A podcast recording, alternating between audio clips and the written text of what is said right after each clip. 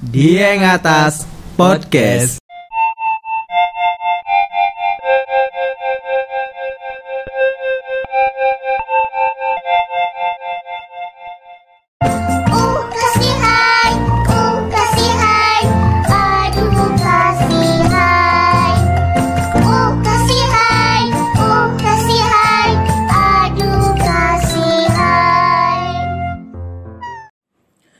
Selamat datang di podcast Dieng Atas. Ini ada ini ya, ada backsound ya. Ada backsound itu. backsound. Jadi podcast ini itu nanti kita akan bicarakan tentang isu-isu pendidikan dan isu sosial yang kelihatannya berat. Oh, yes. Padahal biasa aja. Iya, Yang jadi- diomongin sama orang-orang nggak jelas ya. Iya, diomongin oleh mahasiswa-mahasiswa akhir Universitas Negeri Malang. Idi. Kampus nomor 13 nasional. ya, kalau yang dengarnya orang Aceh mungkin mereka nggak tahu ini kampus dari mana. Eh kalaupun orang Malang pun kayaknya UM nggak nggak tahu. nggak tahu juga, mereka tahunya IKIP. IKIP. Ya. ini adalah kampus yang lebih terkenal dengan nama IKIP dibanding nama resminya. Yo, iya. Oke.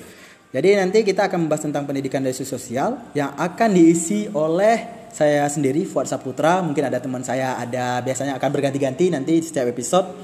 Tapi akan ada formasi bestri Oke. Fuad Saputra, Muhammad Tripanunggal Aprianto dari Lampung Idi. dan satu lagi ada Andrian Pratama ya. Andian Pratama, Hmm, dari perantau miskin dari Ngawi. Jadi kita akan membahas tentang pendidikan secara fun ya kan, kemudian Iya, secara mungkin kadang-kadang secara kritis ya. dan sesuai dengan imajinasi. Iya, karena begini kita akan bahas pendidikan karena itu suatu hal yang kita bergelut setiap hari. itu penting banget sebenarnya. Iya, karena kita juga mahasiswa teknologi pendidikan. Yang memang ber Ya, yang bergelut tiap hari tentang isu-isu pendidikan yang kadang membuat kita juga muak. Iya. melihat sistem pendidikan kita. gimana. Iya, banyak sekali bolong-bolongnya. Idi. Nah, jadi nantikan aja. Nanti eh, bagaimana selanjutnya akan apa yang akan kami bahas. Oke? Yep. pendidikan di era covid Iya, pendidikan di era Covid. Hmm. Gini, jadi eh, awalnya itu pas mulai Covid kan pendidikan mulai di rumah.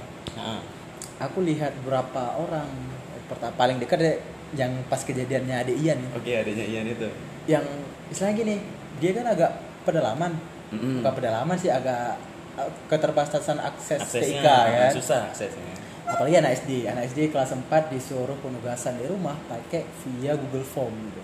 Oke. Yang bahkan ada Ian sendiri nggak paham. Jadi akhirnya dia suruh abangnya yang ngerjain. Nggak paham tentang Google Form itu apa nggak ya? paham anak Google Form sekecil itu apa. Kemudian tugasnya banyak banget lagi. Hmm. itu satu sisi. Kemudian yang lain akhirnya kayak guru banyak berprasangka. Walaupun sekarang belajar nggak lagi di sekolah belajar di rumah mereka siswa itu harus tetap belajar tetap belajarnya dengan cara penugasan, penugasan. Berarti ini jatuhnya bukan belajar. Pengerjaan PR karena gini eh, pola pikir orang Indonesia tentang pendidikan itu masih apa istilahnya ya terkungkung ya. Jadi belajar itu harus setiap saat. Ketika kau setelah belajar di sekolah pulang dari sekolah kau harus ngerjain tugas lagi. Tugas lagi. Sama juga seperti itu. ngerefleksnya Ah, gitu. jadi Nah, kayak ada tekanan gitu. Iya, iya. makanya penugasan kayak pekerjaan rumah itu menjadi jalan keluar yang kelihatannya paling masuk akal.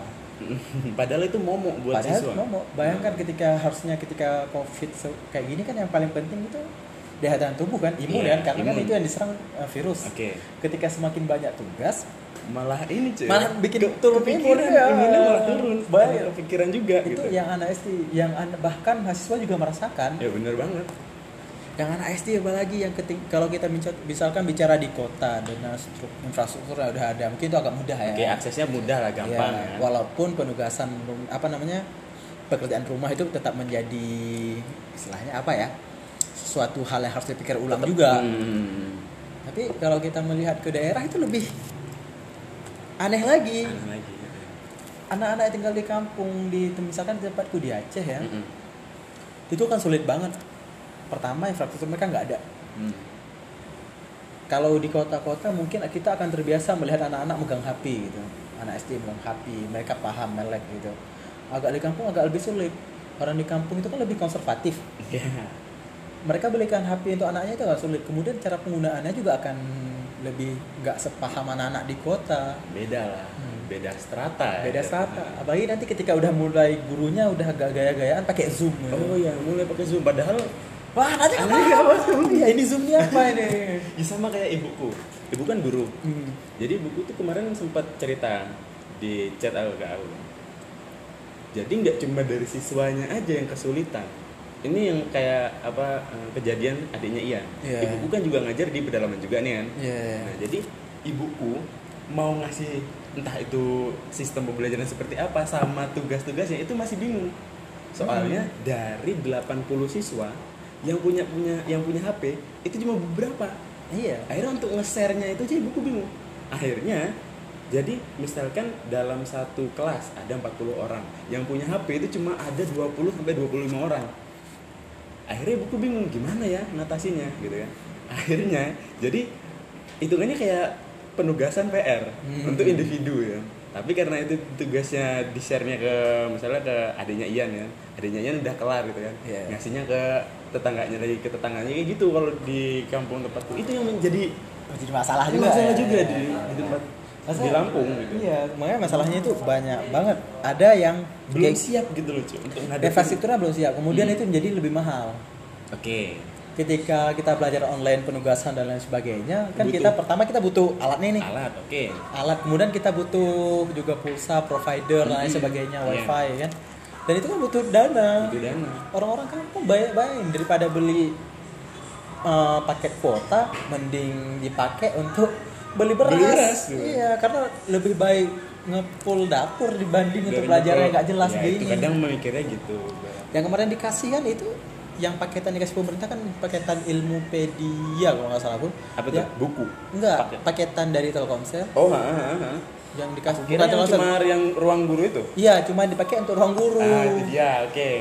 Masalahnya kan nggak semua orang daftar ruang guru. Eh kalau kayak gini ya jatuhnya itu ketika nanti misalnya kita udah aktif lagi sekolah gitu kan. Nah, ada beberapa siswa yang memang dia getol belajar. Hmm. ada beberapa siswa yang nggak getol. Otomatis kan beda tingkat pemahaman materi mereka itu Iya sebenarnya gini pendidikan menurutku ya pendidikan di ketika pandemi gini yang ditekankan itu bukan lagi pada penugasan sehingga yang menjadi tolak ukur itu adalah nilai oh iya benar paham nggak? Mm. Sekarang bagaimanapun kan tolak ukur tetap nilai walaupun lagi lagi ada wabah lagi ada musibah seperti Tetap ini jatuhnya ke nilai Tetap nilainya karena penugasannya walaupun online tetap ditugas kemudian dinilai. Dinilai. Jadi anak yang belajar bagaimanapun takut bagaimana akhirnya nilaiku harus tetap ada gitu. Seharusnya Nah, lebih ada. daripada itu. kecemasan dari siswanya sendiri malah Iyalah, karena tolak ukurnya masih nilai. Kita nggak pernah melihat pendidikan itu sesuatu yang merdeka. Ya, yang memang. seharusnya pendidikan adalah bagaimana si siswa ini dapat Memahami. memahami, berpikir, Oke. berpikir Mm, konstruktif. oke. Kemudian nggak sekedar cuma dari tugas-tugas guru doang. Karena bagaimanapun ya kan, masa akan berjalan, perubahan akan ada. Iya, itu udah benar. pa- itu udah pasti. Pasti. Tapi kita nggak siap dengan hal itu. Mm. Sa- Salah satunya contohnya ketika seperti ini, gara-gara kita itu terlalu terikat dengan kehadiran fisik. absensi ya Iya, Oke, kita harus bertemu langsung face to face. Kita harus ada di, di harus ruang-ruang ada kelas. wujudnya Harus ada wujudnya baru pembelajaran bisa jalan. bisa jalan Selain itu kita nggak bisa gara-gara apa? Infrastruktur kita nggak siap. Benar Pola pikir guru-guru kita, pola pikir pemerintah kita itu belum siap. Eh, pola pikir siapa namanya? Menteri Nadiem Makarim Nadim dengan Merdeka Belajar. oke merdeka belajar ya Iya, Merdeka Belajar mungkin ada yang bagus ya ketika harus katanya pemikiran kita harus merdeka Hmm. ketika belajar dan lain sebagainya. Tapi kalau dipikir dalamnya cuma isinya cuma link and match, apa enggak? Oh iya juga Pembelajaran yang kita lakukan, pembelajaran yang dilakukan, pembelajaran yang disediakan itu Hmm. harus istilahnya link nanti untuk pekerjaan selanjutnya. Jadi pembelajaran ini untuk kerja, jadi bukan suatu yang untuk merdeka berpikir. berarti jatuhnya bukan merdeka dalam belajar Enggak, akhirnya jatuhnya apa? Aku bayanganku jatuhnya itu industrialisasi pendidikan. yo i bener juga Iya, pendidikan Sengaja. hanya Mm. hanya untuk mengisi iming-iming apa gimana ya Iya, hanya untuk mengisi pos-pos industri gitu doang. Jadi pendidikan bukan lagi untuk memerdekakan manusia. Jadi kan kalau sebagai orang Indonesia, Oke. kita kan mengkhianati Tun Uri Handayani, mengkhianati Ki Hajar Dewantara yang kita ulu-ulukan tiap tahun. Ketika kita cuma berpikir bahwa pendidikan itu hanya untuk bekerja. Dan itu menjadi masalah paling mendasar ketika pembelajaran di masa wabah gini. Hmm. Pendidikan masa wabah Nah. orientasinya tetap pada PR, orientasinya tetap pada nilai-nilai tanpa memperhatikan kondisi. Di lain sisi memang banyak beberapa instansi ya entah dari SMA, SMP, SD memang benar-benar belum siap gitu loh. Iya. Pasti setelah itu ya, setelah ini wabah ini kelar otomatis eh, tingkat pemahaman dari setiap siswa pun berbeda-beda. Ya mumpung kan minim- apalagi lagi liburan bisa dihitung sih yang orang-orang yang benar belajar sama yang enggak itu berapa persen. Sebenarnya gini, ketika belajar masa pandemi kan kita mencari solusinya agak ribet ketika infrastrukturnya belum siap seperti Oke. kita. Aku mungkin orang yang paling anti ya pembelajaran ketika di rumah gini yang dikasih cuma penugasan doang. Apa guna gitu kan? Iya, yang dikasih dikasih nilai dikasih Berarti nggak brainstorming si otaknya siswa. enggak yang dikasih PR dikasih PR dan kemudian PR-nya itu banyak Iya, nggak pela- cuma satu matkul tuh, nggak nggak, cuma satu mata pelajaran, pelajaran ya. semua mata pelajaran itu ada PR PR PR PR, PR semuanya PR dan yang paling lucu ponakanku itu, oh, Oh, itu masih dibodoh-bodoh. ponakan ponakanku sendiri dia kan masih TK itu Oh iya, oke. dikasih PR nulis sama gurunya Terus dilaporkan. dilaporkan Anjay. kemudian dinilai sama gurunya via online via online dia lucu banget jadinya kan anak TK dikasih tugas jadi dia pas aku pas malam itu video call lah aku sama keluarga aku yang di. Aceh Ah. Nah. Kemudian ponakanku itu lagi lagi lagi nulis tanya sama kakakku Hmm. kak lagi ngapain lagi ngerjain tugas bayangin anak-anak ngerjain tugas anak TK gitu cara berpikirnya pemerintah kita pendidikan Hmm. kita dari TK udah dipaksa untuk nugas nugas Tapi sebenarnya dari pihak orang tua pun harusnya bisa ngasih apa ya? Batasan gitu loh. Kalau misalkan memang ini belum pas, orang tua harusnya berhak ngasih tahu gurunya gitu loh. Ya itu kan terjadi karena gini orang yang memahami pendidikan secara menyeluruh itu di Indonesia masih jarang banget Oke. orang yang paham bahwa pendidikan itu tidak sekedar penugasan itu masih jelek masih Oke. masih sedikit istilahnya Mhm. Eh, apalagi Langsung aja. apalagi pola pendidikan kita itu udah bertahun-tahun seperti itu orang-orang tua kita Tetap kolot masih iya mereka besar dengan pola pendidikan yang seperti itu ya mau nggak mau mereka bertahan dengan hal itu karena Iya, bagaimanapun kan tiap generasi punya nilai-nilai kebaikan sendiri nilai-nilai Nah. kebenaran sendiri bagi orang tua itu nilai-nilai kebenaran pendidikannya seperti itu Iya. bagi kita yang semakin maju yang sisa di zaman yang semakin berkembang pola pendidikannya menjadi berbeda Makanya masih ada ada crash sebenarnya masih ada ada crash. crash, Makanya ya. yang dibutuhkan itu adalah bagaimana orang tua itu dapat ber istilahnya apa ya? bergabung dan menyatu dengan pola pendidikan. Jadi selain Oke. membuka membuka diri bahwa pendidikan ini sudah sudah makin maju. Ada sebagian orang misalkan yang kayak di kampung itu yang masih konservatif melihat anak-anak pegang HP itu sesuatu yang bahaya banget. Iya. Masih ada kan? Ada, ada, Ya, ada. Ini anak-anak pegang HP ini, pasti ini. isinya aneh-aneh nih, aneh-aneh nih kerjanya pasti buka buka buka hal-hal yang berbau pornografi Iya. bau kekerasan Kekerasan. melakukan sesuatu yang nggak berguna Di pokoknya lain seperti sisi orang-orang yang konservatif tadi itu merasa cemas gitu. Iya merasa cemas banget gitu. Iya makanya akhirnya media media-media telekomunikasi dan lain sebagainya eh, yang harusnya bisa mendukung mereka untuk belajar nggak terpakai secara sempurna gara-gara pemikiran seperti itu. Padahal ketika kita semakin maju zaman nih orang sekarang nggak bisa nggak mungkin melek teknologi bang Iya, iya. setiap orang pasti akan bersinggungan dengan hal ini gara-gara maju, semakin majunya zaman. Tapi karena pemikiran orang di atas kita masih agak istilahnya dengan tahap kebenaran mereka sendiri Iya. itu akan terbendung sehingga pembelajarannya kita nggak pernah nggak pernah terjadi revolusi kok. Mhm. Sebagai contoh gini, Nggak ada perubahan sama sekali gitu. Iya, udah lama banget dan itu juga ter- terjadi di ruang-ruang instansi pemerintah ya orang yang mengatur bagaimana pembelajaran berlangsung. Misalkan pembelajaran di kelas. yang kalian oh kalian nggak ada yang ngambil ini ya kurikulum ya Wih, Pusok. Oh iya kurikulum iya kurikulum iya ya. Kalau Ada apa nih? diklat. Karena ya kurikulum di masih ingat nggak yang pas kita pembelajaran kurik pembandingan kurikulum tahun-tahun itu. Oke. Yoi. Ingat. yang Siapa tuh? Pembandingan Apa kelas- sih? Bagus. Pak ya Pak Agus yang klasikal yang orang harus pakai seragam, pakai sepatu, pakai meja di kelas apa papan tulis. Harus rapi, Itu gitu. pendidikan yang udah beratus tahun yang lalu dan masih dipertahankan sampai sekarang. Benar.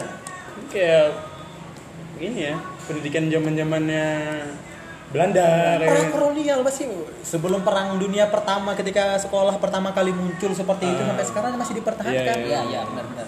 Bayangkan betapa kolotnya orang-orang yang mengisi pos-pos pemerintahan yang mengurus tentang pendidikan.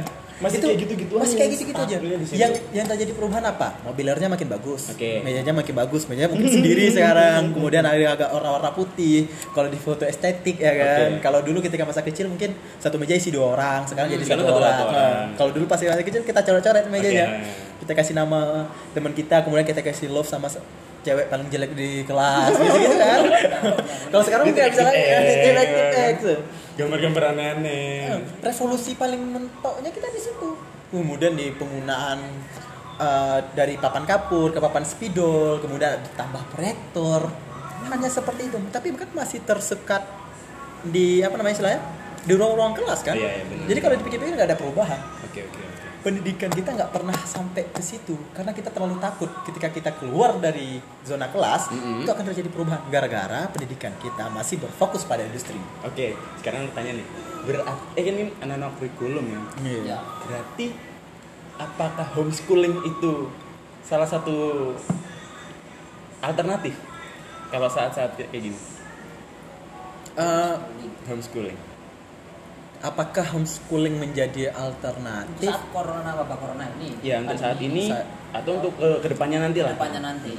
Kan dilihat tadi sebelumnya kan kita lihat tadi yang kayak sekolahnya seperti itu aja ya kan yang dibangun itu seperti ya infrastruktur ya meja yang dibagusin spidol ganti apa gitu-gitu doang kan Ah. ataukah homeschooling ini bisa bisa Jadi jalan keluar. jalan keluar Gini, sepemahamanku homeschooling itu belajar biasa sih sebenarnya. Cuma belajar kalau di rumah kemudian gurunya datang ke rumah bimbing, ya. eh, dengan kurikulum yang telah diatur sama pemerintah, paham? Jadi kurikulum yang mereka belajar di walaupun di rumah, mereka tetap belajar kurikulum yang ada di sekolah. oh tetap jangan mengacu dari men- menteri pendidikan ya Iya tetap ya kurikulumnya kan kurikulum sekolah mereka Oh. tetap akhirnya. Jadi kayak cuma mereka belajar sendiri dengan guru privat Oke. dan itu hanya untuk orang-orang kaya. iya bener banget itu dia Bukan bermaksud bahwa Ya, bukan- orang kaya itu salah enggak. Iya. Tapi kan biasanya orang homeschooling itu memang orang-orang yang kaya banget. Karena orang-orang miskin nggak mungkin homeschooling. nggak mungkin cuy Mereka nggak mungkin bisa datengin apa istilahnya datengin guru. Guru. Mereka punya infrastruktur belajar, punya buku yang memadai, punya apalagi namanya istilahnya itu punya barang-barang, punya buku, kemudian punya istilahnya ketika pelajaran praktek ya kan, mereka nggak punya hal itu, mereka nggak punya kemewahan itu, nggak punya privilege itu. Orang kaya santuy, berarti ini banget ya timpang. timpang banget timpang Makanya sekarang solusi menurutku ya solusi yang paling masuk akal untuk sekarang saat ini hmm. hal yang pertama harus dilakukan oleh pemerintah kita adalah menyiapkan pendidikan pasca pandemi ini. pandemi Ya bagaimanapun harus didesakkan dari sekarang. iya dong Karena ketika pandemi ini selesai, kita akan kehilangan momentum, paham nggak? iya iya benar benar. Momentumnya ada lagi sekarang, makanya siapin sekarang. Ketika selesai, nanti pandemi orang pasti akan berpikir hal lain, maka akan berpikir tentang bagaimana ekonomi harus tumbuh kembali, bagaimana pariwisata dan sebagainya. Tapi pendidikan Nggak. akan terlupa, Iya, makanya pendidikan harus dimulai dicanangkan saat ini. Jadi ada ada Udah ada momen. reng-rengan Nah, gitu ya. Jadi mereka akhirnya pemerintah kita siap nanti ketika pasca pandemi pendidikannya akan seperti ini, seperti ini, seperti ini. udah ada rencana ke depannya Iya. Ya kita berharap ya semoga aja Anies punya inisiatif yang Inisiatif yang bagus. Nggak cuma mereka belajar ya Iya. tapi ujung-ujungnya industrial pendidikan gitu Nah, ya akhirnya ngisi pos-pos guru. yo iya Nggak gitu juga ya. Iya. Kemudian yang kedua adalah bagaimana sekarang pemerintah itu sebagai institusi yang menjaga masyarakat ya kan, Oke. termasuk dalamnya itu pendidikan memastikan bahwa walaupun di tengah kondisi seperti ini pendidikan itu harus tetap jalan. Paham nggak? Bahwa ada beberapa hal yang harus diwajib dijaga sama sama negara. Negara salah satunya kan HAM itu pasti. Oke. dan salah satu bagian dari HAM adalah bagaimana pendidikan harus didapatkan oleh seluruh warga negara tanpa memandang status siap. status keluarga ras dan sebagainya. Bagaimana hal ini bisa terjadi? Kan itu ada banyak cara. Ketika cara yang digunakan di kota dan cara yang digunakan di daerah itu beda. Beda. Memang timpang makanya treatment treatment yang digunakan itu nggak bisa sama. Beda beda. Ketika treatment pendidikan online daring yang bisa dilakukan di kota itu nggak akan bisa dilakukan di di desa, desa Heeh. makanya pemerintah menurutku harus berpikir secara down to top no. Jadi pem- yang pemerintah harus lihat bahwa ada permasalahan di daerah Mm-mm. baru dinaikkan ke pusat baru kita cari jalan keluarnya di pusat. Berarti dikeluarkan dulu di daerah daerah dulu. kita harus mencari dulu masalah-masalahnya karena tiap daerah punya masalah Masalahnya sendiri. beda-beda ketika di pusat baru dipecahkan. Dipecahkan. baru nanti di-sharekan bagaimana. Karena masalahnya yang sebenarnya di Indonesia kan sih itu. Karena Indonesia kan terlalu sentral nih. Mm-mm. semua kebijakan dari Jakarta. Di Jakarta. Kayak tolak ukurnya Jakarta. Ketika ada pandemi gini ketika anak-anak Jakarta masih belajar dengan baik ya udah berarti pendidikan berjalan baik gitu. Padahal. Padahal enggak, enggak, gitu. bayangin deh ketika anak-anak Jakarta belajar dengan baik anak-anak di Papua di Aceh di Kalimantan gitu apa Ya, bagaimana gitu kan enggak juga gitu. Iya iya benar-benar jadi ketika pembelajaran via daring kemudian penugasan. Itu menurutku harusnya pemerintah harus mulai karena sebagai pem- pemangku kebijakan ya Mm-mm. apalagi dari dinas pendidikan iya. harus diberikan Punya- pemahaman pada guru-gurunya bahwa penugasan terlalu berlebihan itu sesuatu yang tidak bagus juga. itu menyangkutnya ke psikis anaknya juga ngaruh juga. Misalkan kalau memang harus di istilahnya di bukan diliburkan ya ketika tidak direcokin dengan tugas itu baik juga. oke oke oke. Misalkan ketika di- dikasih bacaan udah kamu baca aja sih setelah itu. pahami Bagaimana akhirnya disuruh misalkan ketika pandemi kan di rumah di keluarga Iya. gitu. Bagaimana mereka istilahnya membangun kehidupan sosial di keluarga. Mungkin itu menjadi salah satu yang baik ya kan? Jangan, bisa jangan- menciptakan pendidikan yang baru di situ kan Maksudnya Pemahaman ketika di keluarga yang dikait yang dikuatkan adalah bagaimana kehidupan sosial mereka di rumah. Jangan Oke. cuma melulu dengan nilai-nilai. Hal-hal seperti itu kan an- nggak sesuatu yang nggak bernilai kan, Iya, iya. tapi ber- bermakna besar untuk kehidupan dia selanjutnya. Dan bagaimana akhirnya mereka eh, pemerintah dan sekolah mampu merangkul keluarga bahwa pendidikan kita itu harus lebih maju. Pendidikan kita itu bukan tanggung jawab sekolah doang, tanggung jawab keluarga juga. Hmm, tanggung jawab semua memang Jadi semua elemen itu bertanggung jawab di kelangsungan pendidikan. ya benar-benar Ya, makanya itu sih. keren eh kita kedatangan tamu bay Oh ya, kita kita tamu ada sa- salah ini satunya narasumber nih coy narasumber expert tentang pelatihan diklat. Yo, yang satunya Yang satu lainnya lagi ex- pelatihan musik pelatihan seni musik. Yo, Mungkin kita bisa nanya-nanya nih bagaimana pelatihan diklat dalam kita masa kita ya. kita balik lagi ke masalah adiknya ini si Adiknya, narasumber ya. iya, ada salah tentang satu- masalah pendidikan yang ada di desanya itu ya kan. Itu sangat krusial banget soalnya kan. Iya, maksudnya belum belum siap. Eh, nang dia ya kan. Nah, mungkin sekarang kita akan ngobrolin bagaimana eh, apa solusi yang bisa kita lakukan di dunia pendidikan. Karena kan banyak banget nih masalah ketika COVID datang, Ah, masalah juga datang dengan sendirinya. Apalagi sistem pendidikan kita, eh, kemudian cara belajar kita belum siap dengan hal ini. Belum bisa nerima gitu loh. Hmm, karena ini Masih datang kaget shock gitu loh. datang tiba-tiba. Kemudian pemerintah kita juga tidak menyiapkan hal itu. Soalnya kan pemerintah sebagai pemangku kebijakan mungkin juga merasa terkejut ya dengan pandemi ini yang meluas Oke. luar biasa sehingga memaksa kita tetap di rumah. Oke. Jadi mungkin dari teman-teman ada yang punya solusi bagaimana sih sebenarnya yang bisa kita lakukan ketika menghadapi COVID-19 ini dan harus belajar dari rumah. Sebenarnya banyak sih. Kalau misalnya dihitung-hitung apalagi masyarakat tuh sebenarnya pinter-pinter loh. Kalau dipikir-pikir kadang gitu kan. Tapi mereka bingung mau mencurahkannya ke siapa gitu. Iya. ada beberapa keluarga yang mungkin merasa resah gitu loh melihat waduh anak saya ini kalau seperti ini hmm, tidak bisa berkembang gitu loh hanya sekedar penugasan penugasan gitu kan. Iya, dari iya. orang tua itu juga beberapa ada yang sumpek gitu loh kayak misalnya nih di, di pedesaan gitu loh aku juga diceritain sama ibuku kan tetangga-tetangga itu kan banyak yang memang minim pendidikan gitu kan Hmm. jadi ketika anak mereka oh si orang tua ini punya cita-cita yang besar terhadap anak gitu kan Iya, iya. tapi si ibu atau bapaknya ini tidak memiliki pendidikan yang kuat gitu kan di situ juga apa kesalahannya bukan kesalahan sih jatuhnya ekspektasi yang terlalu tinggi. Ekspektasi yang terlalu tinggi gitu.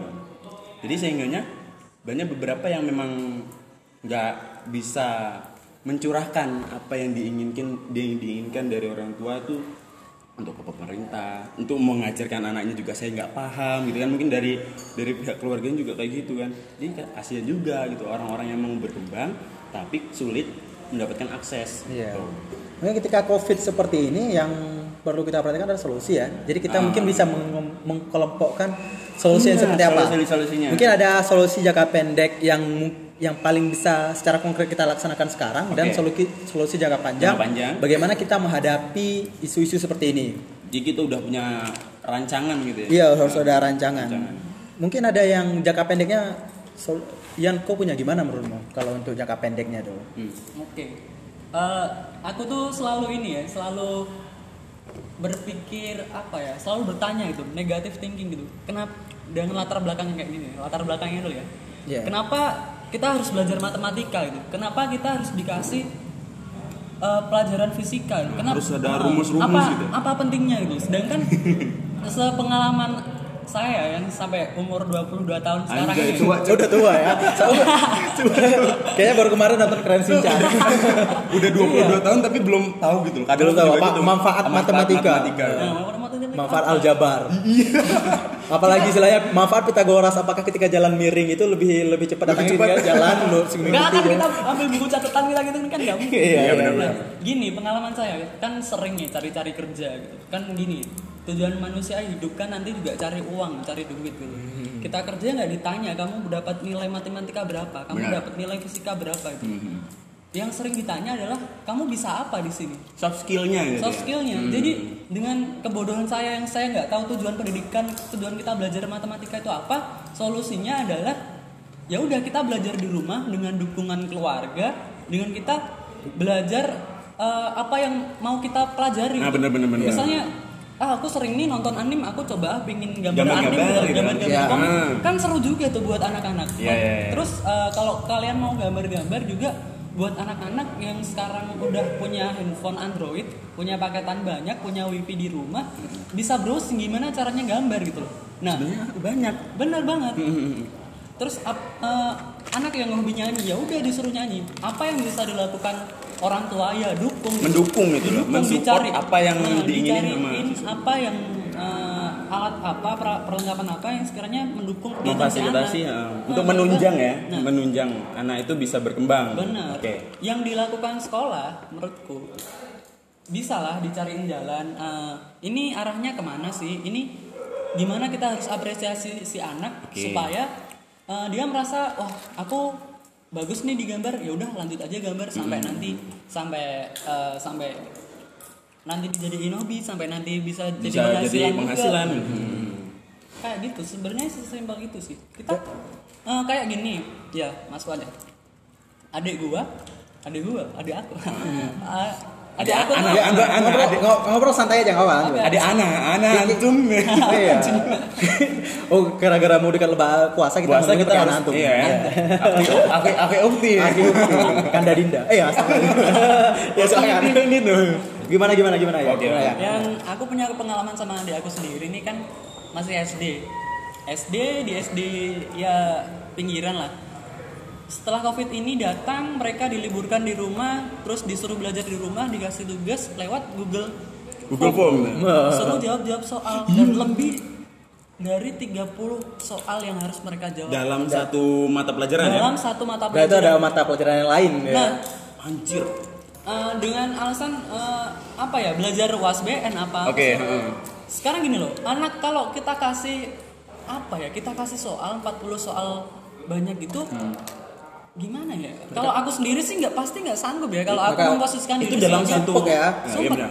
memposisikan diri dalam eh, jadi anak SD gitu yang pengen seneng-seneng pengen main di rumah gitu Belum. pengen bercengkrama sama Mereka belum pada masa dikasih beban yang begitu berat. ya? Nah benar. Lagian beban itu juga belum tentu nanti dia eh, masa depannya bagus. Soalnya ada. Terlalu banyak beban ya kan. Nah, temenku nih cerdas banget, pinter dia. aku kalah pas dulu di SMA ya Nah, dia 10 besar gitu di 10 Anjay. besar ya Ini jangan-jangan Nah. kalah-kalah ini. Bejo, bejo. Ah. Terus. Nah, ada jalannya gitu harus segitu. Aku tuh 50 besar de- dari 180 siswa bisa lulus SNMPTN di. Universitas Negeri Malang. Yo. Nah itu sebuah pencapaian. Temenku pencapaian. Pada, pada, ya, padahal kan UM itu peringkat 13 nasional doang. Karena mau gimana lagi, cuy? Udah dapetnya itu kan? Iya, iya. Tapi untuk kelas SMA pinggiran kan udah bagus jadi Iya, iya. aku 50 Iya besar doang kan. Iya, iya, iya, iya. Temenku yang 10 besar ini yang pinter dari awal ikut olimpiade apa pun yang diikuti dia, dia nggak masuk universitas Sepakat, coy. ya.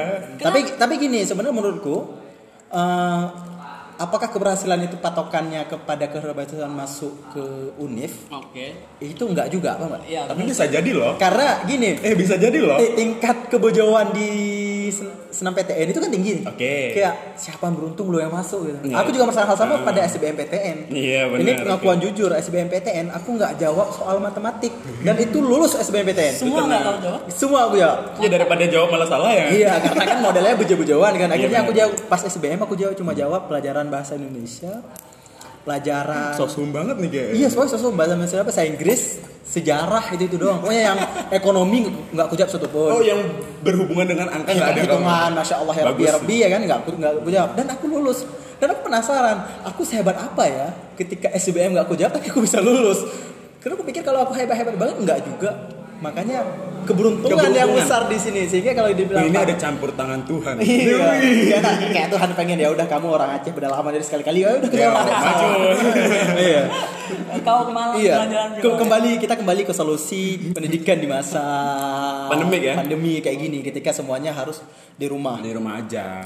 Yang menjadi masalah adalah ketika misal, eh, pendidikan kita kan orientasinya pada nilai dan pelajaran-pelajaran yang benar-benar. Benar, secara praktis secara praktis kehidupan sehari-hari kita nggak butuhin, paham nggak? Capan matematika itu butuh ketika orang yang akan menjadi peneliti, tapi ketika kehidupan praktis mereka nggak akan Menggunakan itu, ha-ha. Apakah menghapus matematika secara total itu Salah satu solusi. salah satu solusi? Kayaknya Menurutku bukan nggak deh. juga. Juga. Karena bagaimanapun matematika menurutku salah satu hal yang mendasar Kayaknya begini bangun. deh, jatuhnya itu dengan kayak diomongin Ian tadi kan kayak MTK, rumus, Hmm. itu sebenarnya eh, pengenalan gitu loh. Iya, ah, menurutku gitu juga. Tapi nggak nggak sampai membebani. Sampai Aku membebani, iya. lihat sekolah di luar yang ketika mereka sudah ada peminatan dan Oh, dari sempat, awal. sempat gitu. ke luar negeri ya. Ya kan melihat kita kan membandingkan dulu pendidikan Oke. Indonesia dan pendidikan luar ya kan. Ketika pendidikan di Amerika sudah ada peminatan di beberapa sekolah itu pendidik peminatannya udah dari SD. Jadi mereka man- minatnya apa nih? Pemetaan ya. Ah, jadi akhirnya mereka tumbuh besar dan belajar sesuai minat mereka. Atau kita misalkan yang paling deket dong, yang semua kita tahu, pendidikan Finlandia yang tidak ada Oke. sistem PR-nya. Ah, pendidikan mereka nggak belajarnya nggak panjang-panjang banget di sekolah oke. yang bikin mereka muak dan sebagainya. Sehingga pela- pembelajarannya itu pembelajaran bermakna. Sama harusnya menurutku solusi yang bisa dilakukan adalah bagaimana sekolah itu meningkatkan bakat dan minat siswa itu selama di rumah. Bener bener bener. Ini kesempatan kita apa enggak? Ini kesempatan emas kalau Nah, menurutku. Karena di rumah aja. Karena Kan? di rumah sehingga tapi patokannya itu bukan lagi pada nilai tapi pada seharusnya bagaimana sekolah keluarga memberikan, Memberikan apresiasi, apresiasi. pada bakat dan minat anak-anak. Oke oke oke. Nah, mm, bener banget. Kayak ha, misalnya kayak yang diomongin Ian tadi kan, anaknya suka nonton anime. Iya. Akhirnya terinspirasi dan pingin gambar tokoh tadi ya kan. Hmm, akhirnya dia belajar Akhirnya belajar tentang anime itu. dan harusnya itu diapresiasi dan kan itu nggak bisa sesuatu yang bisa nggak bisa dinilai dong Bukan dong. Kita nggak bisa ngasih nilai 10 sampai 100 itu kita nggak bisa bisa. masuk nilai-nilai itu ke dalam raport Nggak bisa. tapi karena para- indah paradigma pendidikan kita itu selalu berkutat pada nilai sehingga hal-hal yang bakat dan minat yang ada pada diri siswa itu nggak bisa keluar tertutup akhirnya. mereka akhirnya tidak terapresiasi secara baik Bang. Akhirnya bakat-bakat terpendam mereka hilang, lenyap. Iya makanya salah satu solus- solusinya ya dengan peningkatan bakat dan minat mereka mungkin caranya Hmm. Dengan di rumah tadi deh. Nah, ah, kalau menurutku Dengan keluarga. ya, nah, Hmm. yang kembali yang ke masalah matematika dari dulu tadi ya. Menurutku eh, di sekolah tuh siswa terlalu ditekan gitu loh. Hmm. Eh, aku kamu harus lulus ini, kamu harus bisa itu, kamu harus lulus ini, kamu harus bisa itu gitu. Itu malah buat sumpek si siswanya Nah, malahan. itu itu yang bikin bakat mereka eh, nggak nggak akhirnya nggak tergali nggak nggak eh, nggak terlihat dia sibuk dengan soal-soal akhirnya besarnya mm-hmm. Ya kayak kita kita Eh, gini kayaknya babung jadi Ah, jatuhnya. kayak kita kita gini jadi bingung aku Iya. ya aku SMA IPA lulus di sosum Kalau Apaan gitu Ini loh. sudah lulus Iya, jadi aku- apa, Aku, anjir? yang malah lebih aneh lagi. Misalkan ketika aku aku dari MA kan jurusan keagamaan. Anjir. ujian nasional belajarnya itu eh, ujiannya fikih, Ya, fikih, hadis, hadis, baca dan kitab tafsir. kuning ya, tafsir. Itu ujian nasional loh, ujian nasional. Akhirnya aku masuknya ke tab jurusan sosum yang belajarnya komputer, ya, nggak ada sesuatu yang nggak ada link-linknya gitu. Walaupun itu menjadi sesuatu yang baru, tapi kan kita nggak Kita nggak ada dasaran Ah, gitu loh. Sulit beradaptasi itu menjadi masalah juga. Misalnya yang aku setuju juga dengan peningkatan bakat di rumah. Seharusnya bagaimana peningkatan bakat di rumah di rumah ketika masa seperti ini mendapatkan apresiasi dari sekolah dan keluarga.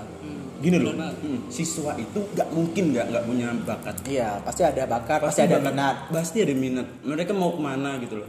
Terus ada beberapa tugas mungkin untuk keluarga, entah untuk dari dinas pendidikannya gitu. Mengayomi, terus juga merangkul anak-anak tadi biar bisa meningkatkan bakat, Bakat dan minat ya. mereka itu gitu loh. Karena gini pendidikan di masa sekarang sejauh yang aku perhatikan kan, ia masih berkutat pada belajar secara daring. Iya. Tapi istilahnya bukan itu, itu belajar secara daring. Daring dalam tanda da- kutip. Dalam tanda kutip yang sebenarnya itu penugasan secara online. Bukan membrainstorming Bukan. Jadi cuma sebenarnya itu kan cuma soal-soal itu disajikan secara online. copy paste aja kasih ke Google dokumen suruh siswanya Jawab, kemudian kelar gurunya tidur itu kan seperti Oh, iya, ketika guru melepas tangan dengan soal-soal yang disediakan secara online gitu doang. Iya, iya. Karena gini, belajar daring saat ini mungkin terlihat sebagai solusi bagus, tapi tidak di Untuk- waktu yang tepat. Tidak tepat sebenarnya. Di waktu yang salah. Iya, infrastruktur kita belum Memadai, belum memadai cukup. untuk mendukung hal itu. Iya, Gagap banget gitu. Makanya Kayak- salah satu bulat. Iya, makanya salah satu hal yang paling bisa dilakukan adalah peningkatan bakat dan minat dan bakat. Mungkin salah satu contohnya seperti yang uh, misalkan ketika satu siswa seneng nyanyi nih, Oke. karena di sekolah nggak dapat apresiasi nyanyi, akhirnya dia sama gurunya bagaimana nanti minat dan bakat siswanya itu dijaring. Oke. Jadi Hmm. siswanya eh, gurunya menghubungi siswanya satu-satu apa bakat minat kalian apa yang ingin kalian lakukan. Kemudian Oke. mungkin ada anak saya pengen belajar nyanyi, saya pengen nyanyi. Akhirnya sama gurunya ya udah penugasan bukan penugasan ya, bagaimana gurunya merangkul si anak kau tugasmu bikin lagu atau bagaimana cara memetik chord yang bagus dan baik dan benar. Tugas dalam konteks bukan tugas sebenarnya. Iya, sebenarnya itu bukan tugas tapi bagaimana si anak akhirnya mampu Meningkatkan meningkatkan bakat, bakat. dan potensi mereka gitu. Jadi bagaimana cara belajarnya? Kita punya sebenarnya ketika infrastruktur kita belum cukup nih Iya. untuk belajar daring. Oke. Seharusnya kita kan mampu berpikir kreatif. Nggak perlu lah kita sampai ruang guru yang bayarnya mahal-mahal banget ya kan. yang nggak dapat- berbayar gitu. Iya.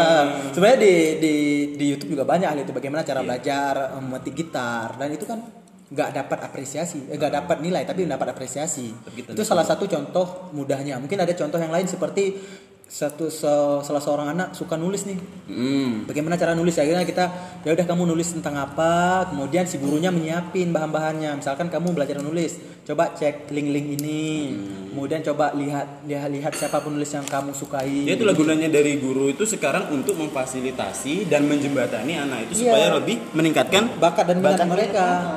Jadi saat ini harus stop melihat bahwa pendidikan kita hanya bisa diselesaikan dengan pekerjaan penegas- rumah, ah, penugasan penugasan PR. mandiri secara online yang mungkin terlihat biasa-biasa aja di kota tapi terlihat sangat bodoh di daerah. Iya bener banget. Iya, Ini kan? juga ya dengan adanya penugasan itu kayak yang malah membuat psikis anaknya itu ngaruh coy. Nah, ya, itu tertekan banget memang ketika jangan jangan ini jangan uh, diharuskan kita harus soalnya gini siswa itu mikirnya oh aku harus punya punya nilai bagus nih Mm-mm, Uh, harus untuk bagus ngalahin. Uh, untuk ngalahin temanku so, Nah, kan? uh, kita bisa ubah sedikit tujuannya dan kita harus pahamkan siswa juga bahwasanya bakat dan minat kamu tuh penting kamu nggak harus nggak harus nilainya bagus nggak harus ini itu cuma yang kayak Fuad tadi bilang matematika itu lumayan penting dan nggak harus dihilangkan secara Total. Total, hmm. juga dibilang apa ya kita buat paham siswa gitu gini kamu nggak apa-apa nggak bisa matematika cuma paling enggak kamu Paham sedikit dasarnya, paham, paham paham dasarnya gitu Setidaknya nggak nggak mudah ditipu orang di jalan, Ya, sebenarnya iya. gitu. Wah. biar Karena- digunain kalau jadi ini ya misalnya mau Iya, dagang karena bagaimanapun matematika pasar nggak bisa dipakai gitu kalau belajar sekolah. Iya kan? Udah ngitung-ngitung dulu ngerumus-ngerumus kayaknya kelamaan deh kan. Iya, itu akan menjadi pekerjaan sulit sebenarnya. Makanya menurutku kan itu ketika kita misalkan ngomongin tentang peningkatan minat dan bakat itu kan jangka eh, solusi jangka pendek ya. Makanya pemerintah juga harus punya visi ke depan. Iya, Bagaimana benar-benar. akhirnya punya solusi jangka panjang. Orang salah satunya begini menurutku. Pemerintah sebagai institusi yang mewadahi dan menjaga pendidikan di Indonesia harus punya rancangan pendidikan di masa depan.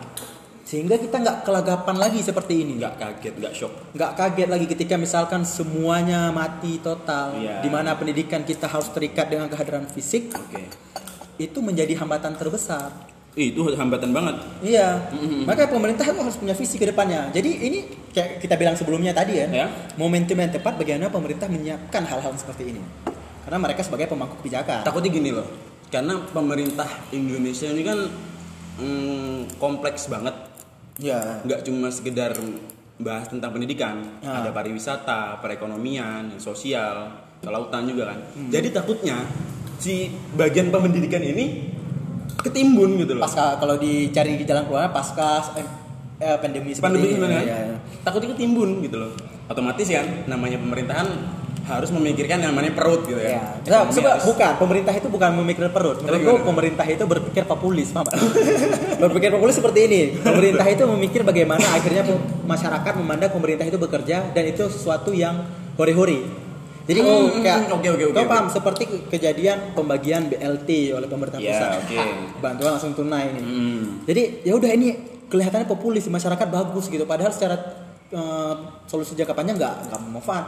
Selesai satu dua minggu duit yang diberikan itu nggak menghasilkan apa pun. tau. iya benar benar daripada dikasih duit mending dikasih toko gitu biar bisa membangun hal, diri hal, hal ini juga Gila, harus diperhatikan. Iya, hal ini juga harus diperhatikan di dalam segi pendidikan. ya itu dia ya kan Pendidikan kita selalu berkaitan dengan kehadiran fisik membuat ketika kejadian seperti ini datang, kita semua kelagapan.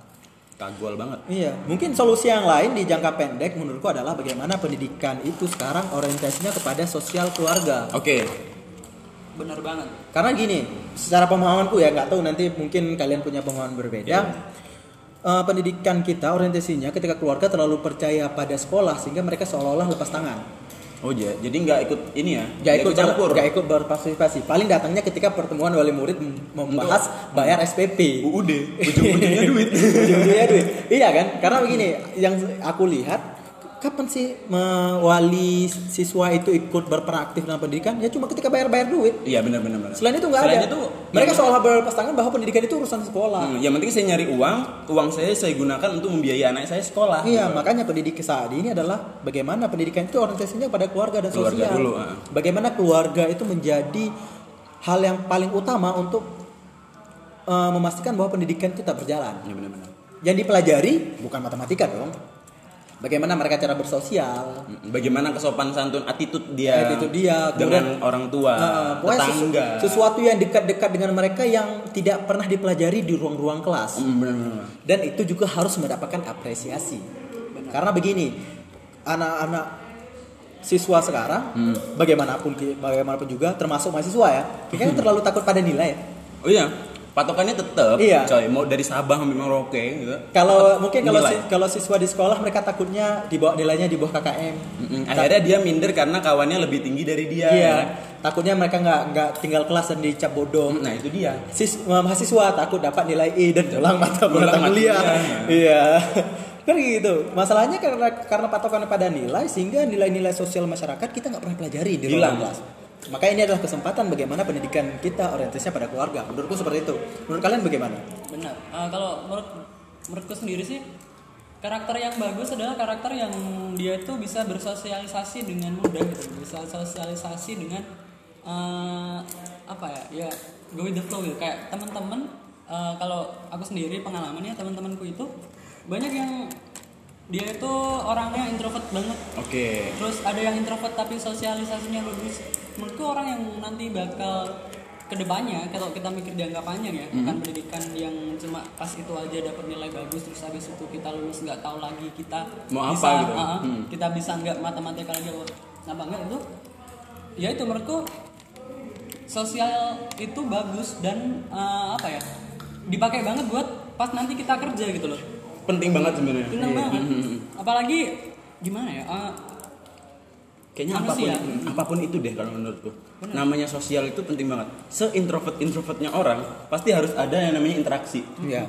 aku pernah punya temen juga nih. Dia tuh anak IT banget. Tahu anak IT kan introvert banget tuh ya. Jadi se introvert introvertnya dia pun dia ada ada saatnya dia harus sosial. Karena misalkan dia dapat klien nih buat suatu website website terus dia buat desain gitu kan dia harus mengeluarkan yang namanya ekstrovertnya dia gitu kan jadi namanya pendidikan yang sosial pendidikan sosial ya jatuhnya ya Iya, iya. itu harus dimiliki di setiap orang gitu Tapi begini ya, ini menurutku ya, kalian boleh Iya. kita beradu pendapat nanti. saya saya nggak kayak terima ya Iya, mungkin kalian nggak nggak menerima Saya- hal itu. saya menurutku nggak begini, ya. pendidikan itu harus berhenti dilihat dari sisi industri industrinya saja, apa enggak? oh ya industri gitu ya Nah, jadi pendidikan yang kita lakukan hanya berfokus pada bagaimana industri itu nanti dipenuhi dengan lulusan-lulusan. Industrialisasi Industrialisasi pendidikan lah istilahnya. oh gitu hmm, terus Menurutku nggak seperti itu juga karena kalau kita melihat dari sistem pendidikan nasional ya, Hmm, bentar saya kuliah dulu nih. apa coba Ya, aku udah lihat tadi sistem pendidikan nasional yang Ah. Banyak dari kita itu kayak mengkhianati sistem pendidikan nasional kita sendiri. oh banyak yang salah Iya. apa banyak yang rancu Gini ya, salah satu bunyi di sistem pendidikan nasional kita. Hah? Pendidikan adalah usaha sadar dan terencana untuk mewujudkan suasana belajar dalam proses pembelajaran agar ini agarnya. Oke. Karena ini alasan untuk kan berarti. kuliah semester satu nih kayak. Iya, ini kelas semester satu. Tapi kalau kuliah semester satu yang semak banyak dari antara kita melupakan hal itu. ini matkul apa ya Ya ini matkul oh, Pak Zainul iya pokoknya pengantar filsafat pendidikan. Ah, Ah. eh berarti oh ini Pak itu Tunggu dulu kak, kita belum. Ini kita bahas dulu apa sih isinya kan. Jadi secara aktif mengembangkan potensi diri oke untuk memiliki kekuatan spiritual keagamaan, pengendalian diri, kepribadian, kecerdasan, akhlak mulia serta keterampilan yang diperlukan dirinya untuk masyarakat, bangsa dan negara. Jadi sebenarnya pendidikan ini kan suatu yang sangat personal kan kalau kita lihat dari sistem pendidikan kita. Masalahnya paradigma pendidikan di negara kita menurutku ini itu terlalu berfokus pada bagaimana memenuhi ruang-ruang kerja industri. Sehingga ketika kita ngobrolin pendidikan, kita selalu ngobrolin tentang bagaimana pendidikan ini dapat berimpact baga- eh, nantinya akan bermanfaat pada, pada industri. Sehingga hasilnya akan seperti ini terus. Bagaimana pendidikan itu akan diukur dengan nilai, bagaimana pendidikan akan ada ini nilai sebagainya, sehingga pendidikan itu nggak nggak merdeka menurutku. Karena tidak bebas dalam belajar ya enggak, karena yang bukan bebas belajar dong ketika akhirnya pendidikan eh, dipersiapkan untuk memenuhi ruang-ruang industri. Oh, jatuhnya di kotak-kotakan Iya, gitu ya. misalkan akan berbeda kondisi ketika misalkan dia pembelajaran secara minat dan bakat. Oke. Dia belajar tentang misalkan dia belajar tentang bagaimana membuat komik. Siap. Akhirnya karena minat bakat dia bagus membuat komik, dia menjadi pekerja di sini komik. Itu menjadi sesuatu yang berbeda. Siap. Misalkan ketika yang seperti yang kita lakukan saat ini, kita bela- belajar khusus untuk industrialisasi, paham nggak? Bukan suatu yang kita sukai, bukan suatu yang merdeka. Wah, ketika itu- kita belajar kita tidak mendapatkan bagaimana sebenarnya pendidikan ini berjalan. Kita tidak pernah bebas berekspresi dan kita selalu ter, selalu terkotak di dalam ruang-ruang kayak kelas. katak dalam tempurung ya. Iya, gitu akhirnya ya. kan permasalahan kita tidak ak- menurutku ya tidak Nggak akan akan terselesaikan. nggak akan terselesaikan kalau Kecuali kita memang selalu harus- hmm. berpatok pada industri. Menurutku Oke. seperti itu. Mungkin kalian bi- bisa memberikan Oh, gini nih, kalau- gitu. kalau menurutku kalau ya. mungkin kalian nggak nggak sependapat. Mungkin bukan bukan sependapat atau mencekal, eh, menyang menyanggah dari menyanggah dari ini kamu ya. Tapi revolusi dari Pak Nadim bilang itu tentang apa? Bebas merdeka, tentang pendidikan pendidikan merdeka. Nah, pendidikan merdeka itu ada baiknya. Dan ada juga beberapa yang nggak nggak nggak harus diikutin sih. Tapi menurutku gini, Pak Nadim itu kan kalau menurutku kreatif kan dia kan CEO-nya Gojek ya Foundernya. founder malahan kan foundernya Gojek Founder. kan. nah Foundernya otong- salah satu oligar baru di Indonesia. Iya. Iya, soalnya sebenarnya gitu. Ya. Terus Pak Nadiem ini pasti punya gebrakan. Mungkin mungkin kita ini ya se hanya sebatas, sebatas pengetahuan dasar tentang mer- me- merdeka dalam belajar. Mungkin Pak Nadiem ini punya rancangan ke depannya yang mungkin belum bisa diflorkan untuk saat ini. Ya, sejauh yang gue pahami ya, kalau dari Merdeka Belajarnya Pak Nadiem Nakarim, Ah, Founder itu dari Gojek. oh, founder Gojek, itu gini, terlihat wah secara istilah Terus dan membeli secara eh, isi. Iya dah. Karena gini, yang yang pahami, Merdeka Belajar, istilahnya wah banget ketika akhirnya bela- belajar itu merdeka. Keren ya. keren Tapi ya. isinya adalah bagaimana link and match di industri. Akhirnya kan ujung-ujungnya industri dong, Yes. bukan suatu yang merdeka. terkotak-kotakan lagi gitu kan. Iya, akhirnya bagaimana mereka belajar ini harus link ke industri-industri yang ada. Apakah itu menjadi masalah? Menurutku enggak juga, karena bagaimanapun kita butuh duit. Tapi Iya. bagaimana paradigma bahwa belajar itu harus memenuhi ruang industri itu salah.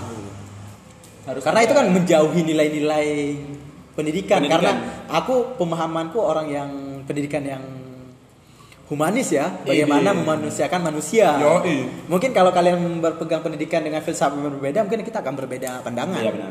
Oke. Tapi menurutku ya seperti itu. Wah secara istilah tapi isinya terlalu biasa aja. Sebenarnya cuma ganti istilah. Sama seperti yang terjadi pada ujian nasional.